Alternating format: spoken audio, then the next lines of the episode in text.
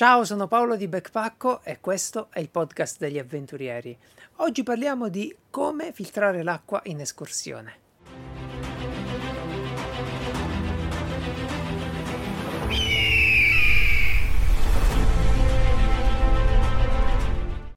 Vi do il benvenuto al Backpackocast, il podcast di Backpacko.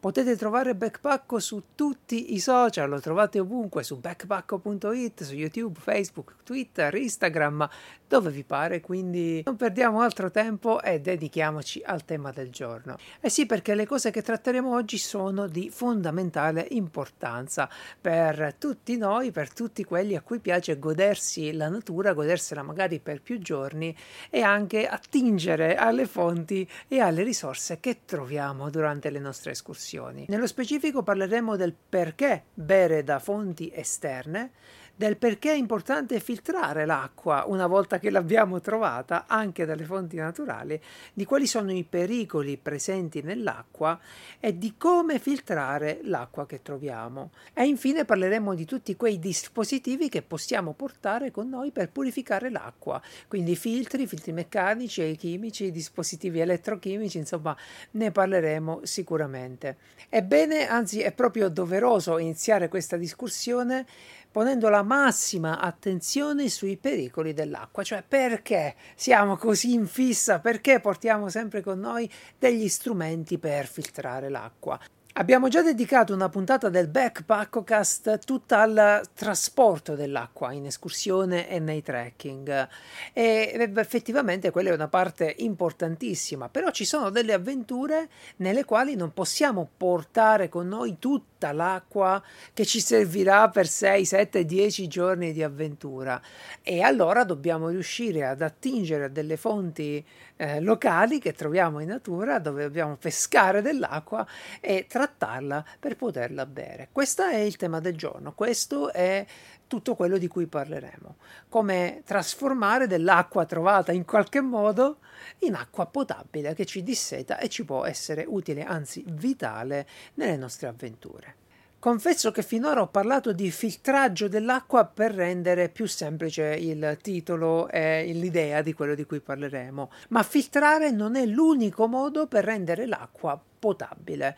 Infatti parleremo più precisamente di potabilizzazione dell'acqua. Questo processo che può seguire diverse vie, che può utilizzare diversi elementi, che rende l'acqua potabile, quindi possiamo finalmente berla senza alcun pericolo. E come ormai costume del Backpackocast, è bene che io ve lo ricordi, non sono un microbiologo e nemmeno un medico, quindi quello che vi racconto in questa puntata viene da quello che ho studiato, da quello che ho letto, viene dall'esperienza che ho raccolto con le aziende che producono sistemi di filtraggio e dalla famiglia di Backpacko fatta di molti professionisti con cui ho potuto interagire su questi temi. Questo va sempre detto, va sempre ricordato quando c'è questo tipo di comunicazione, è una persona che parla a senso unico verso tante altre persone che siete voi, mi fa molto piacere, però dovete sempre tenere presente chi sono io e da dove viene quello che sto per raccontarvi. E adesso tuffiamoci nel tema del giorno, è il caso di dirlo.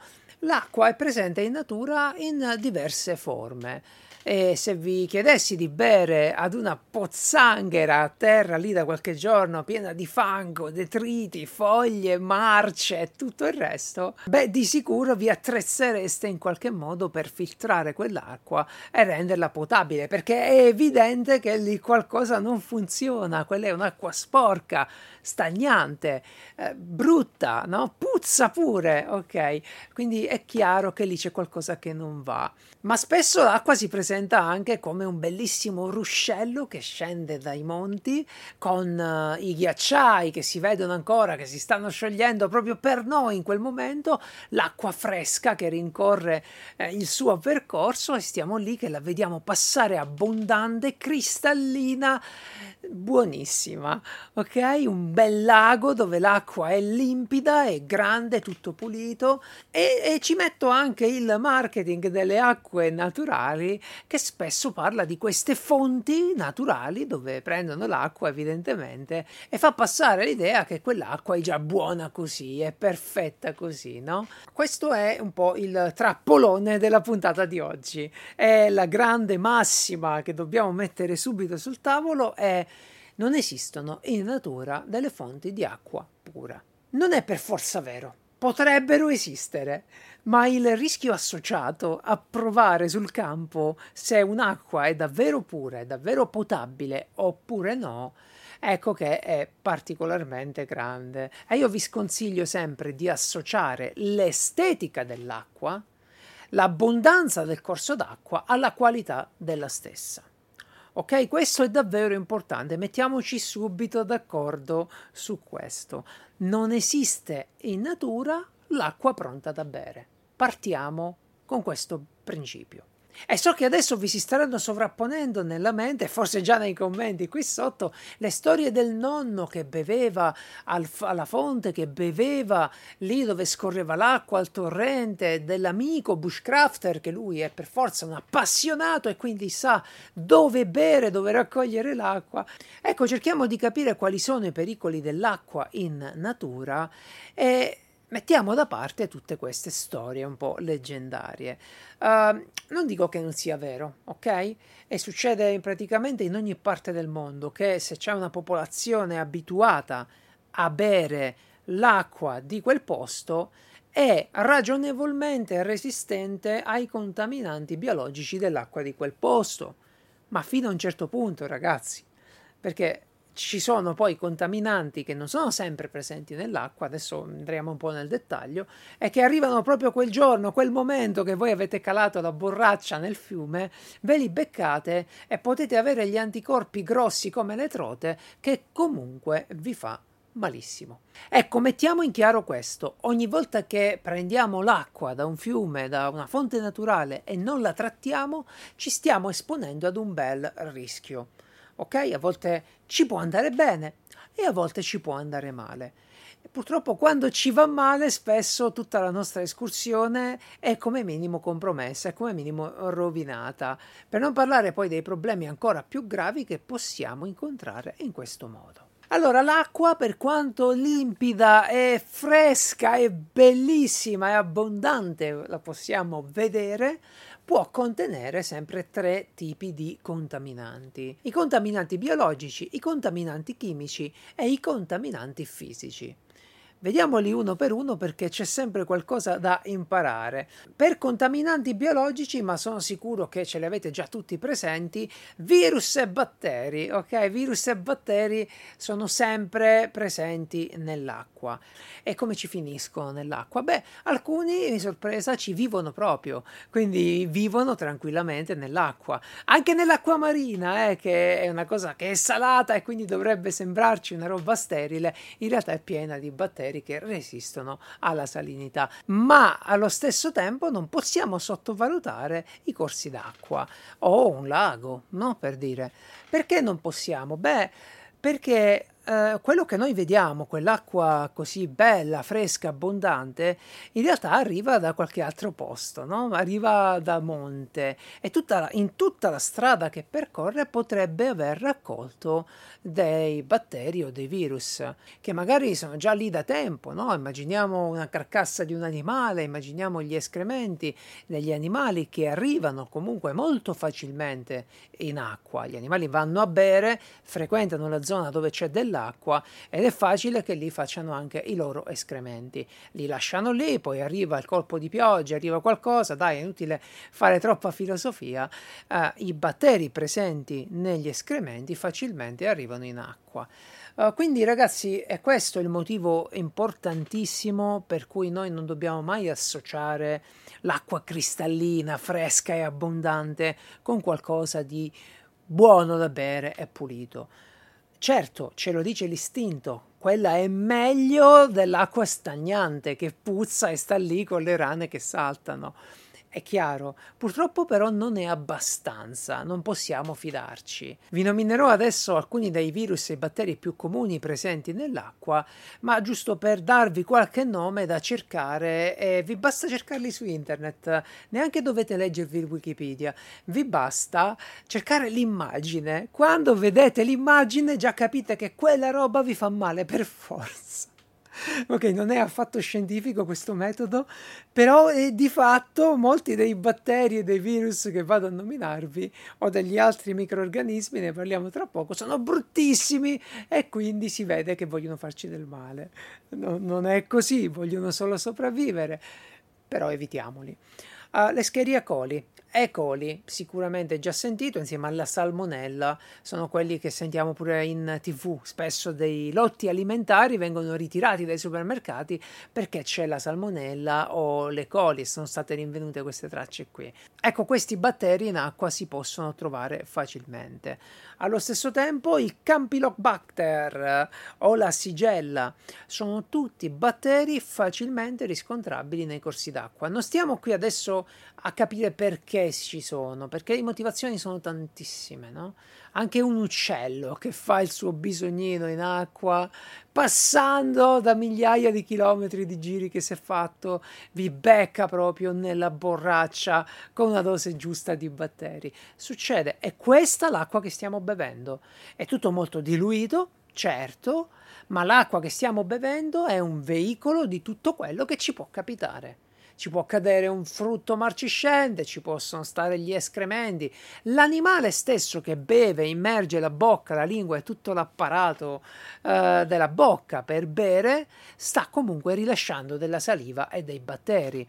Uno zoccolo di un animale ferito. Insomma, ragazzi, la fantasia eh, non ha limiti qui, però di fatto possiamo trovarci tutto questo. Che succede se noi ingurgitiamo una buona dose di questi batteri? Poi buona dose.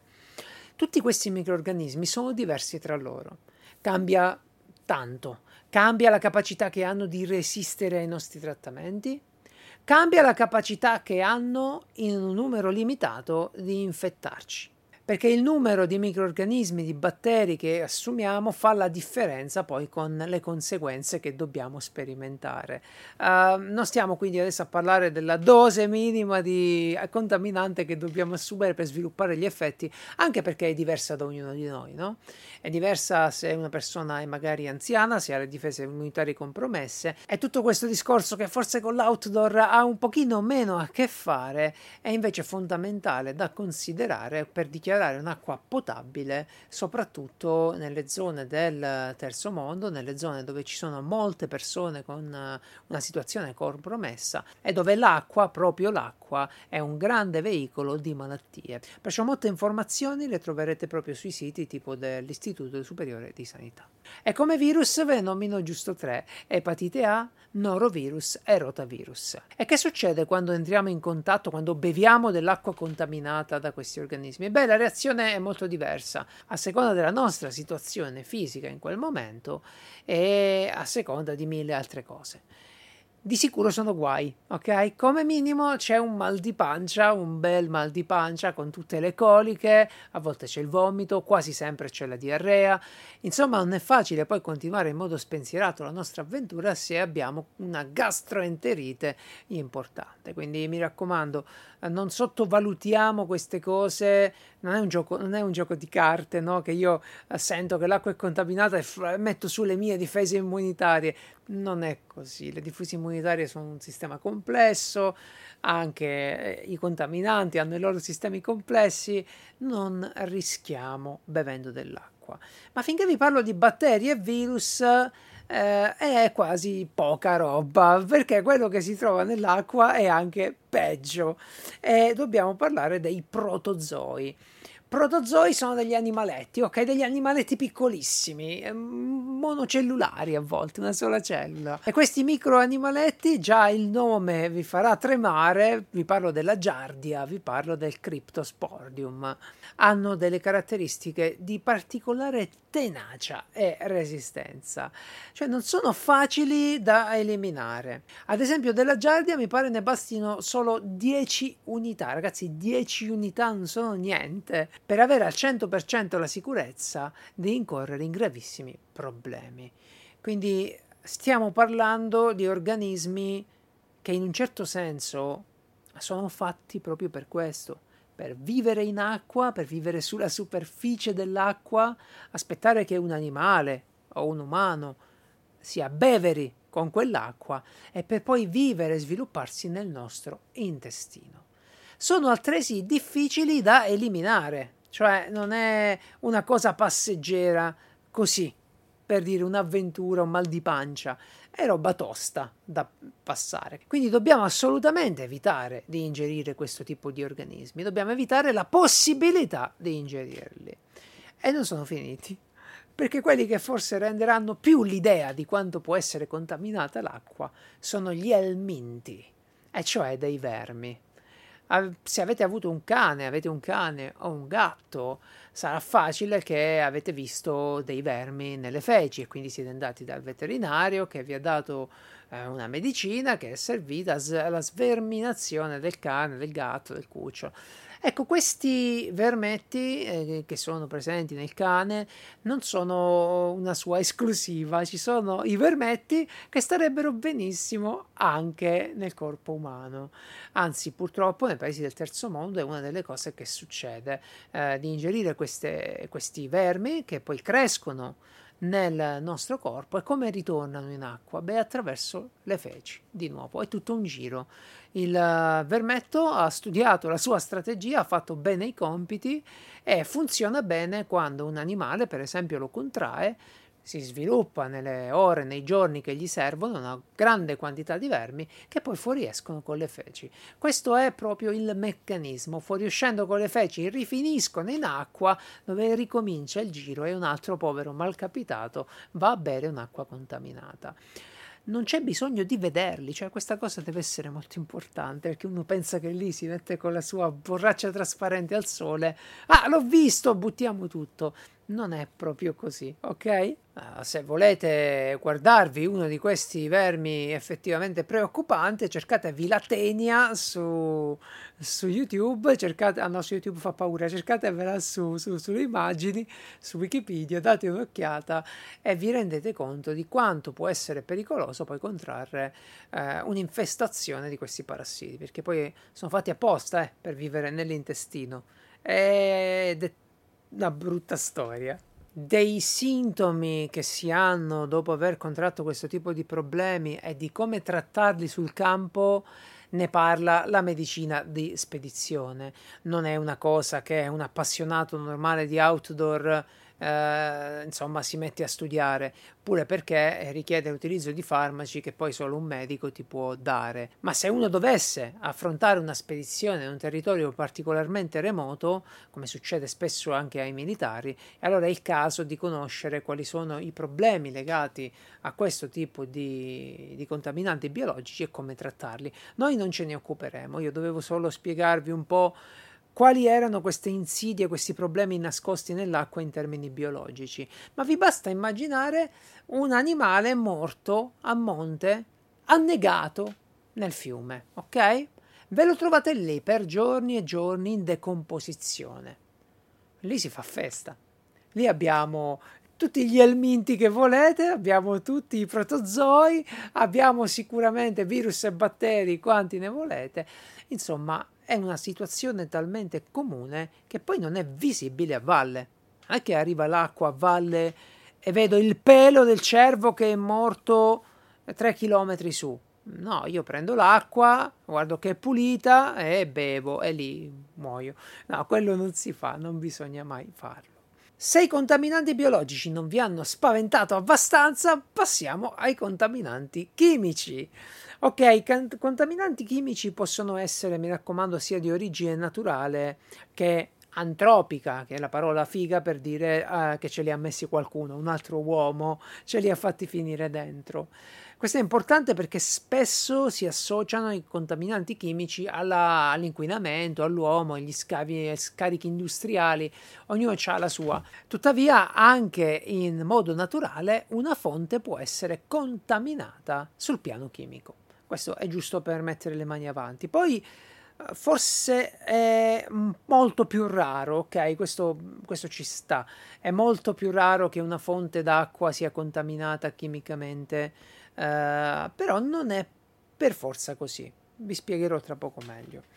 Quali sono questi contaminanti chimici? Beh, molti li sentiamo mm, anche nominare nei telegiornali perché sono presenti anche nelle acque che beviamo, magari nelle zone, eccetera. Comunque, metalli pesanti. Il piombo, l'arsenico, il mercurio, il cadmio sono quei metalli pesanti presenti in molte fonti d'acqua. Ed è chiaro un po' a tutti come l'assunzione, soprattutto prolungata, di acqua contenente metalli pesanti eh, favorisce un accumulo poi nel corpo che causa un sacco di problemi. Poi ci sono i prodotti chimici industriali, io neanche li so nominare tutti, PCB, PFA, i solfati prefluorati, i clorofluorocarburi, i policlof... Ah, quello che sono, uh, che possono contaminare l'acqua. Ora, questo è davvero quello che succede a seguito di scariche industriali e inquinamenti ambientali, quindi studiamo sempre un po' le fonti, studiamo sempre un po' come funziona Preoccupiamoci soprattutto di quei casi in cui dobbiamo utilizzare una fonte d'acqua per un, un'unica fonte d'acqua per un lungo periodo. Perché di solito, non voglio adesso fare un discorso assoluto perché non è assolutamente così, ma nella stragrande maggioranza dei casi, sia per quanto riguarda i metalli pesanti che i prodotti chimici industriali, la concentrazione non è tale da arrecare un danno immediato con una bevuta. È di solito, quindi magari capito lì proprio nel momento in cui 600 metri prima hanno scaricato 6 camion di robaccia e boh, lì non lo so. Uh, però dobbiamo pure mh, mm, farci un po' i conti, altrimenti non, non si combina nulla, no? E, e, fidarci un po' anche delle autorità di controllo, non è che tutti i fiumi sono lì con lo scarico, cioè, almeno in Italia in Europa io tendo a fidarmi. Se poi mi trovo in un paese particolare dove non conosco bene oppure dove c'è questo eh, sfondo di carattere industriale nella zona, insomma, sono preoccupato, magari mi organizzo diversamente. Un caso vale la pena eh, trattare che è quello del fiume con la schiuma. Uh, quante volte siamo passati nei fiumi, nei nostri torrenti, e abbiamo visto questa sfilata di schiuma bianca, giallina. C'è una linea guida che si usa per capire se quella schiuma ha una provenienza uh, naturale oppure una provenienza artificiale, quindi dannosa. Uh, alle volte invece sono proprio delle piante, delle alghe o la saponina eh, rilasciata dalla, dalla, saponara, che sono delle piante appunto che vivono vicino ai corsi d'acqua e rilasciano queste sostanze che con il moto vivace dell'acqua creano una schiuma. Ecco, quello è un contaminante eh, naturale, di, di, tipo chimico ma naturale. Se invece la schiuma ci profuma di pulito, di oceano o di qualcosa di sapone di Marsiglia, è chiaro che siamo di fronte ad una contaminazione per un tensio attivo che rappresenta il detergente. Come c'è finito non lo so, magari qualche scarico, magari qualche cosa, non ne ho idea, però in quel caso siamo sicuri che è presente del detergente e magari aspettiamo un po' Beh, in un caso e nell'altro magari aspetterei un po', eh, risalirei un po' il corso per fare il pieno d'acqua.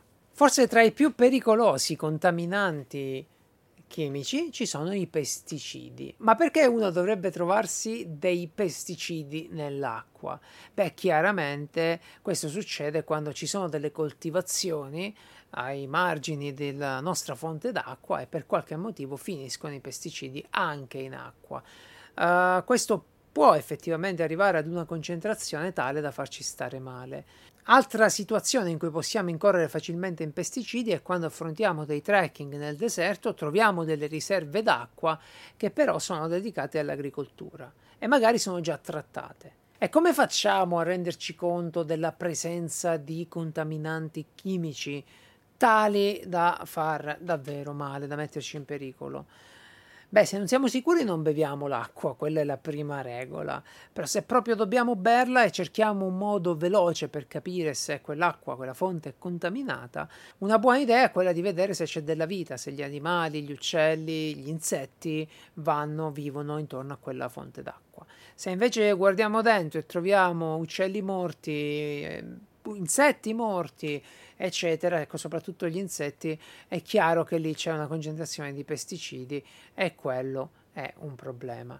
Questo tipo di analisi un poco empirica io la lascerei proprio ai casi in cui sto morendo e voglio rendermi conto di se posso bere quell'acqua. In tutti gli altri casi dove ho il minimo dubbio evito di bere l'acqua delle fonti, ok? Questo per quanto riguarda i contaminanti chimici che hanno due proprietà, non sono sempre facilmente individuabili sul campo e non sono facilmente eliminabili sul campo. Non è facile eliminarli con i filtri, non è facile eliminarli con le pasticche, con i sistemi, con la bollitura, è davvero un gran casino. I contaminanti chimici eh, sono forse il pericolo più importante, ma mi sento di dire che sono il pericolo più importante in casi davvero molto particolari o in paesi dove non c'è l'attenzione all'ambiente che abbiamo noi, oppure in uh, situazioni ecco, vicine all'agricoltura. Un caso scuola che si ripete sempre è quello dei corsi d'acqua vicino alle miniere, miniere che sono attive o che erano attive utilizzano per l'estrazione di alcuni materiali dei componenti chimici che vengono scaricati poi in acqua. E questo carico di contaminante chimico arriva chiaramente lungo tutto il corso d'acqua e può essere un problema. Ok, vi ho messo abbastanza paura, però ci tenevo davvero tanto almeno a presentare le minacce che troviamo nell'acqua, che possiamo trovare nell'acqua quando siamo in outdoor, spensierati a vivere le nostre avventure. Quindi come contrattacchiamo, come ce la caviamo? Beh, con dei sistemi di potabilizzazione. Uh, cosa dobbiamo cercare in un sistema di potabilizzazione? Ce ne sono tanti, eh, li vedremo adesso, vedremo tutte le categorie. Però cosa andiamo effettivamente a ricercare? Beh, è molto importante capire quanta acqua ci servirà. Se serve solo a noi quel sistema o se serve a tutto il gruppo. Se serve soltanto dell'acqua da bere o se dobbiamo anche cucinare, eccetera, eccetera. Uh, è molto importante capire quanto pesano, quanto sono difficili da utilizzare e quanto tempo ci mettono a rendere l'acqua potabile. Sono tutti elementi che vedremo uno per uno, importantissimi. Starei anche attento ovviamente al budget, alcuni sistemi sono molto costosi, ma soprattutto sono fatti per uh, delle avventure più lunghe, più impegnative e magari risultano un po' sprecati per avventure più semplici. Non parleremo invece di come dissalare l'acqua marina, che è un po' un mestiere a parte, magari ne discuteremo in una puntata futura, ma non ha tanto a che vedere adesso con il nostro mondo outdoor e quindi non è una cosa che ci interessa in questo momento. Vi basti però sapere che nonostante c'è del sale, sappiamo che il sale fa male, non possiamo bere l'acqua marina, l'acqua marina è comunque piena di batteri e contaminanti. Allora, la prima cosa che dobbiamo decidere è se cerchiamo un sistema per filtrare l'acqua o per purificare l'acqua. Sono due cose abbastanza diverse. Filtrare l'acqua Uh, elimina tutte, uh, buona parte dei contaminanti, quindi li trattiene da una parte mentre esce tutta l'acqua limpida, pulita, buona da bere per noi, potabile. Purificare l'acqua invece significa uccidere tutti i contaminanti biologici presenti nell'acqua e quindi è un'operazione che tende a inattivare quei contaminanti che però restano in acqua. Entrambi i sistemi ci danno dell'acqua potabile perché noi possiamo tranquillamente bere un'acqua piena di batteri morti non succede niente. Ok? È comunque potabilizzata. E poi dobbiamo capire se ci interessa filtrare l'acqua per berla e quindi filtrare una quantità d'acqua che magari ci serve on the go mentre passeggiamo, dobbiamo bere dalla nostra borraccia filtrante e stiamo a posto, oppure se ci serve filtrare dell'acqua per cucinare. Questo è fondamentale perché se abbiamo bisogno di molta acqua per cucinare, alcuni sistemi sono meno comodi di altri. Una cosa importantissima dei filtri meccanici è che alcuni prevedono delle operazioni di manutenzione e quindi dopo aver lavorato in un verso c'è bisogno di usare dell'acqua nel verso contrario, dell'acqua pulita, per buttare via un po' di quello che è rimasto attaccato ai filtri. Per capire se serve l'operazione di backwash, si chiama così, il lavaggio in senso contrario del filtro, beh, attenetevi alle istruzioni che sono presenti su backpacko.it e a seconda del prodotto che avete scelto.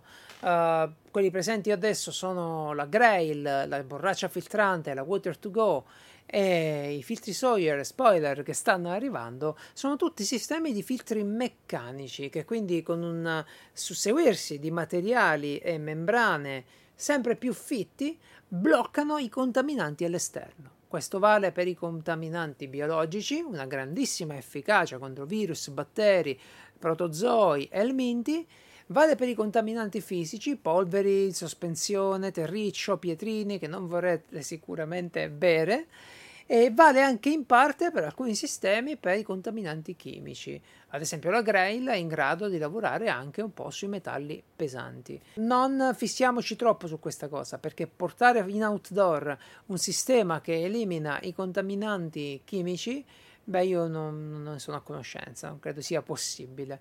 Eh, ci vuole dell'attrezzatura molto più pesante, ingombrante e anche probabilmente una certa formazione. Quindi tutto quello che possiamo fare noi in outdoor, che solitamente basta, è eliminare i contaminanti biologici e quelli fisici. Ok? Su quelli chimici, ripeto, studiamo bene il territorio, studiamo bene la fonte d'acqua, ma non, non è un problema così rilevante nel nostro territorio, nei nostri paesi, nell'Unione Europea. Poi ehm, l'eccezione conferma la regola, studiate bene dove volete andare ad abbeverarvi. Tra i filtri meccanici più famosi, beh, vi nominavo la Grail le borracce filtranti, che sono per me la cosa più comoda del mondo, perché hai una borraccia e hai pure il filtro. La Water to Go, che è comodissima, metto l'acqua, spremo e ho filtrato. Sono contento così. Esistono però dei filtri più complessi quando l'acqua che ci serve è tanta di più. Ad esempio ci sono dei filtri a pompa. Il filtro a pompa è un bel macchinario di una dimensione di una buona lattina bir- di birra da mezzo litro e ha tutto un suo sistema di pescaggio dell'acqua e con azionamento di una pompa passa attraverso un filtro. Uh, molto utile per produrre grandi quantità d'acqua in poco tempo. Tuttavia questi sistemi a pompa spesso per le uscite normali sono sovradimensionati, costano un po' di più, sono più pesanti e più ingombranti. Si usano in spedizioni, si usano quando per il gruppo qualcuno lo porta e poi eventualmente si riempiono le borracce di tutti. Ci sono poi i filtri a gravità, uh, non se ne vedono tantissimi in giro, ma sono sostanzialmente due contenitori, di solito dei, delle sacche, in cui uh, inserire da una parte l'acqua sporca Uh, poi la appendi a un albero, questa sacca, c'è un tubicino, c'è il filtro e a gravità l'acqua scende in un'altra sacca dove si accumula l'acqua pulita. Sistema interessante, eh? vi costringe a fermarvi, vi costringe a lasciarlo operare qualche minuto, a trovare l'albero, ad organizzarvi. Si fa, però non è proprio il mio sistema preferito perché ti, ti, ti obbliga appunto a dedicare un bel po' di tempo poi alla potabilizzazione dell'acqua. Dipende anche dal tipo di avventura. Se mi faccio un fiume lungo, bello, bellissimo in kayak, magari faccio campo a riva, allora raccolgo l'acqua, la metto lì, intanto che si sistema, io mi sistemo le mie di cose e l'acqua esce piano piano, si accumula, la recupero, cucino, riempio le borracce e magari ne lascio pure una alla sera a fare tutto il suo lavoro di notte e la ritrovo la mattina. Insomma, eh, ogni avventura ha il suo sistema. Ripeto, a me quelli che piacciono di più sono quelli da bottiglia, qualsiasi sia il meccanismo. C'è il Sawyer che vedremo presto su Backpack, si avvita ad alcune bottiglie. Eh, c'è la Water to Go che ha il filtro inserito nella borraccia, c'è la Grail che invece va a pressione è come una caffettiera, vi dà l'acqua pulita immediatamente. Insomma, tutti questi sistemi io li trovo incredibilmente comodi e pratici, particolarmente adatti ai miei trekking, alle mie avventure. Quindi restano le mie scelte preferite, queste borracce filtranti, un po' per tutte le avventure, perché non ingombrano tanto, perché fanno anche da contenitore e perché non pesano tanto. Beh, la Grail pesa qualcosina in più, però ti permette di fare tanta acqua che se devi cucinare è comodo. Insomma, io uh, li consiglio ampiamente per tutti i tipi di avventura normali. Attenzione solo ai climi particolarmente freddi. Il filtro Sawyer di cui parleremo presto, vi dicevo, ha questa caratteristica che funziona molto bene, ma devi stare attento a non far ghiacciare l'acqua all'interno perché se ghiaccia l'acqua all'interno espandendosi rompe il contenitore. Per questo si mette attaccato al collo sotto la maglietta, così il calore del nostro corpo impedisce al filtro di ghiacciare. Se l'acqua è davvero torbida per eh, la longevità del filtro è consigliabile fare un prefiltraggio, cioè utilizzare uno scemago, una sciarpa, un tessuto, qualcosa per filtrare lo sporco dell'acqua. In questo modo il filtro lavorerà di meno e durerà di più. Questa è una parte molto importante che non tutti sanno. Prefiltrare l'acqua molto sporca è utile con i sistemi di filtro meccanico, ma non solo perché adesso parliamo dei potabilizzatori chimici. Che cosa sono? Esistono in diverse forme, ci sono le pasticchette, ci sono le goccine da misurare. Solitamente sono delle dosi di iodio o cloro che tendono ad eliminare i microorganismi presenti e sensibili a quelle sostanze. Io non apprezzo tantissimo questa soluzione se non per gli zaini da prepping, se non per le situazioni di emergenza e come proprio estrema razio di tenere in tasca qualcosa che potrà servire a potabilizzare l'acqua. E non apprezzo per una serie di ragioni. Uno, sono poco efficaci nell'acqua torbida. E questo si capisce se io ho un piccolo agglomerato, tanti piccoli agglomerati di terriccio, di fango, e all'interno di questi agglomerati si trovano dei batteri, questi batteri sopravviveranno al bagno di cloro che gli abbiamo preparato. Ok? Questo è un dato di fatto, purtroppo succede. E in più lasciano, tendono a lasciare un sapore brutto in acqua, un saporaccio nell'acqua, che poi va neutralizzato con qualcos'altro che dovresti avere. In casi estremi si fa, è ok. Però se posso evitarlo durante le avventure che programmo, questa è una cosa che non, non porto mai.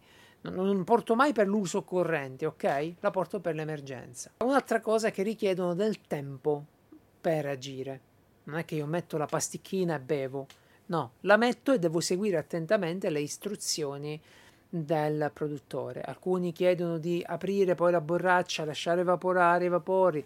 Insomma, non è proprio banale l'utilizzo di queste pasticche, di questi componenti e non è neanche tanto piacevole. Eh, diciamo, per me rimane un'opzione da tenere in caso di emergenza magari provatelo a casa così vi rendete conto di quello che sto dicendo, no? Perché spesso eh, si, si, comprano le pasticchette, si mettono in tasca, sto a posto. Se devo potabilizzare metto la pasticchetta, aspetto mezz'ora.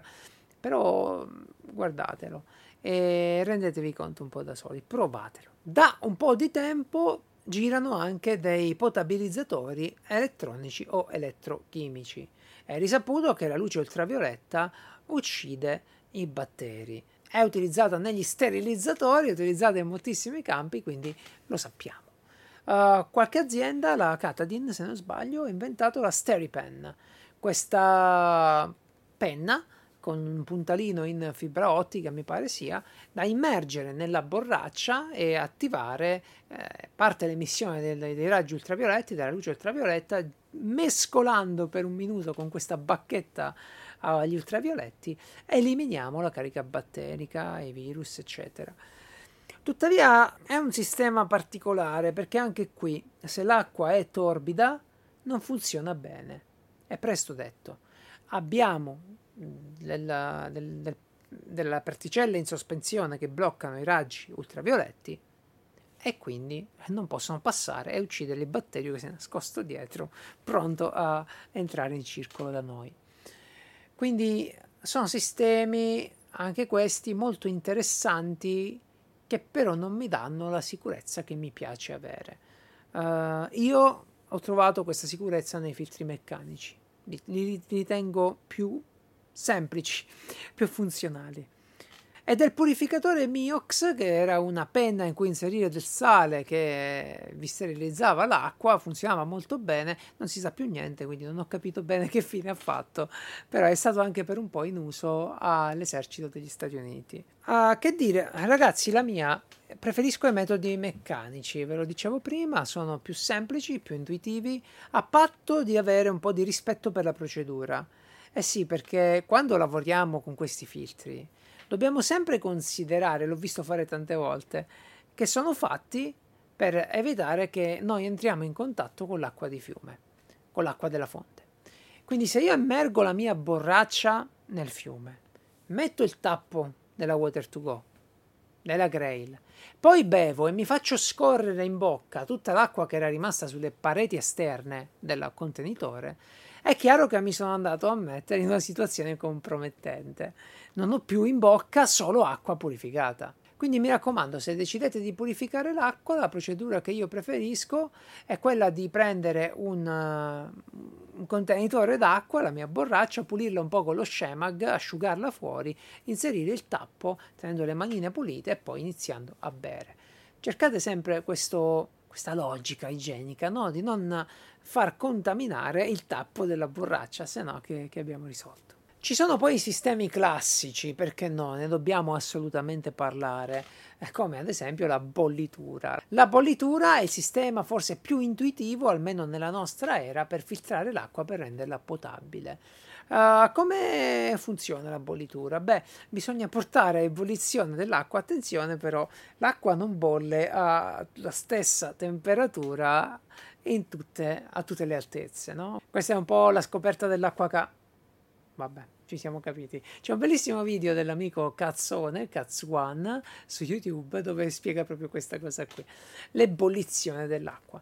Beh, uh, per dare delle linee di massima, per dare una linea um, utile, uh, si consiglia di, di bollire l'acqua da 1 a 3 minuti. E non lavora solo il periodo di ebollizione dell'acqua, ma lavora anche in pastorizzazione, diciamo, tutto il periodo prima del raggiungimento dei 100 gradi e tutto il periodo dopo quello che ci mette per raffreddarsi. Ecco, questa cosa dell'acqua è importante perché se sono sopra i 2000 metri, allora dovrà bollire di più. Questo fate attenzione, ma se andrete a quelle altezze, se farete cose bellissime, sono sicuro che avrete studiato un po' prima di buttarvi a fare queste avventure, vero?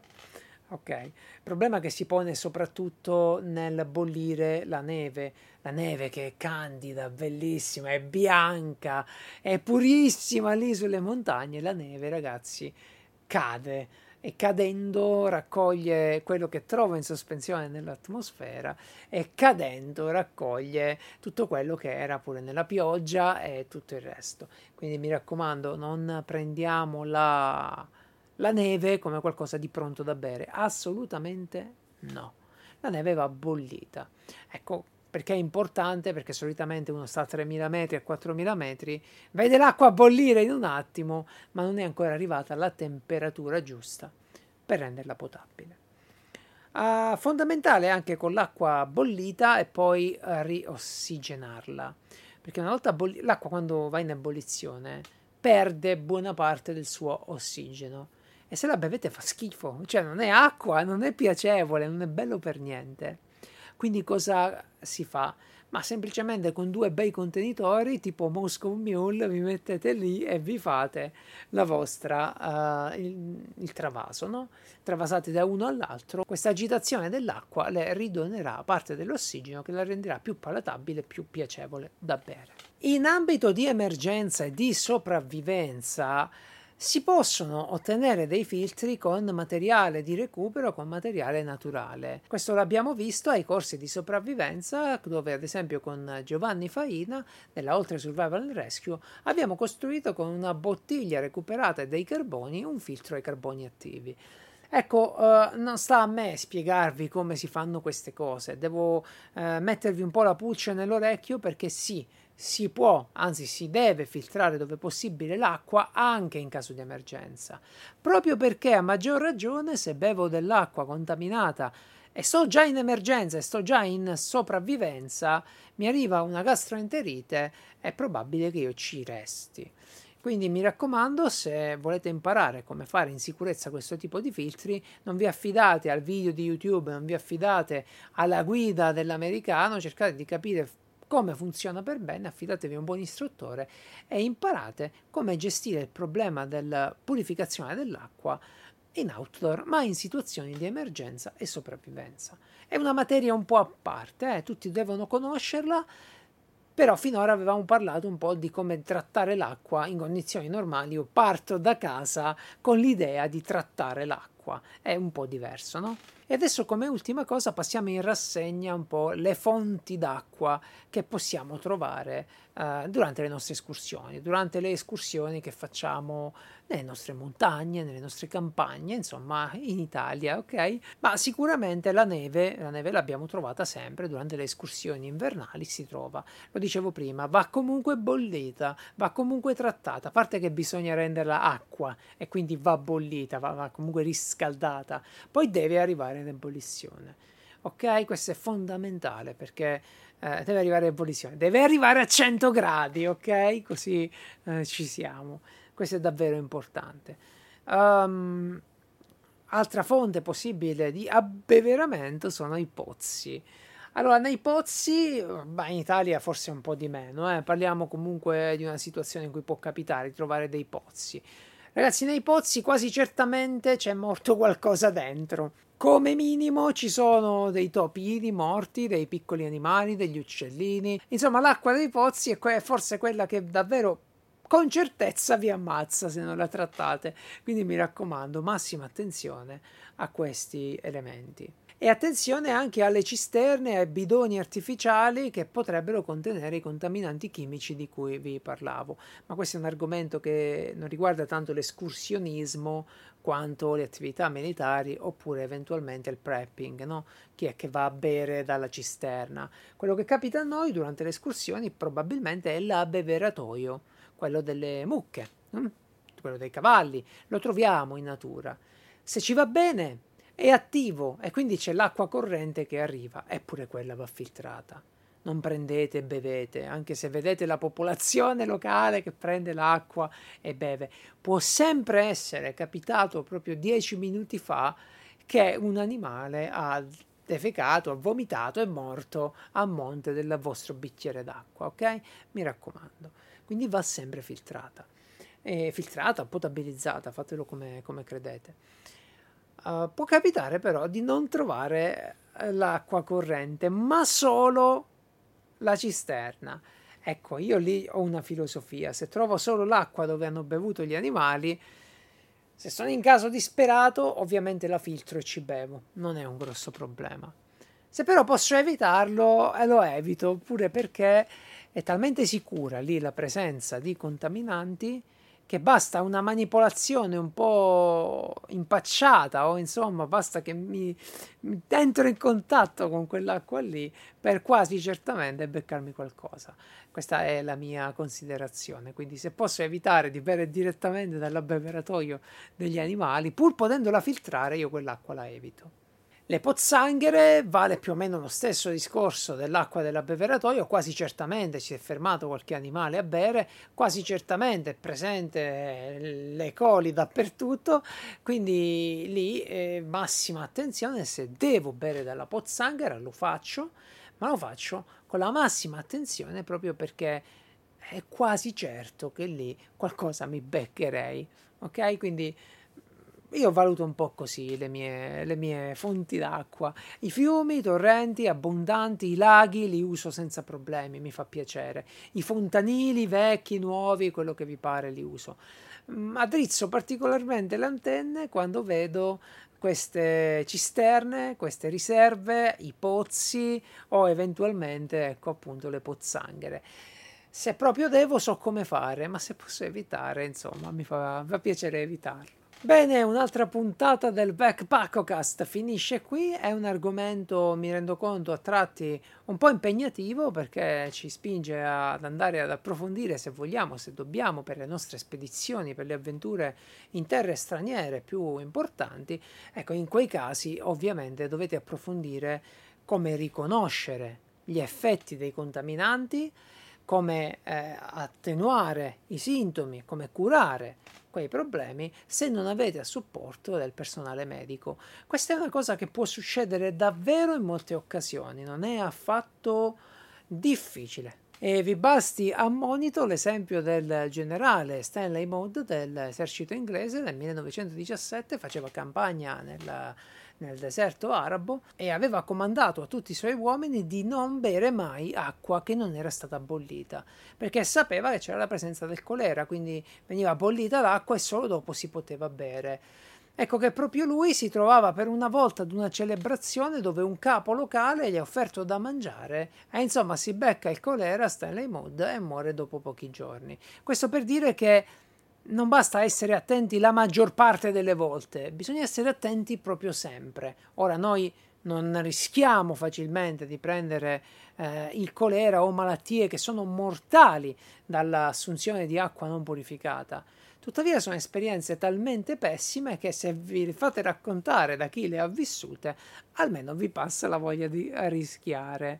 Mi raccomando, molti di questi problemi si evitano pianificando bene le escursioni quindi cercando quali sono le migliori fonti d'acqua, documentandosi dalla popolazione locale e sempre di base considerate tutta l'acqua a disposizione non potabile. Quindi armatevi della vostra borraccia filtrante, armatevi del vostro sistema preferito, filtratela, potabilizzatela e poi bevetela con sicurezza. Questo vi garantirà delle avventure più piacevoli, più lunghe e insomma eviterà che vi rincorre Montezuma e chiunque altro. Bene, questa puntata del Backpackcast finisce qui. Io vi ringrazio per essere stati con me, vi ringrazio per il supporto che date al Backpackcast e a tutto il progetto di Backpacko. Se vi servono altre informazioni sulle borracce filtranti, le trovate su backpacko.it dove su ogni pagina del prodotto trovate anche tutta la descrizione di come funziona il filtro, che è una cosa buona da sapere. Anche se poi scegliete altri sistemi, sapere come funzionano i filtri, sapere come funzionano i prodotti è il primo passo per un uso consapevole, soprattutto quando è così delicata la loro buona applicazione. Adesso non mi resta che salutarvi, se questo podcast, se questo video vi è piaciuto, condividetelo con gli amici così che non berranno più acque pericolose. Ciao ragazzi, alla prossima.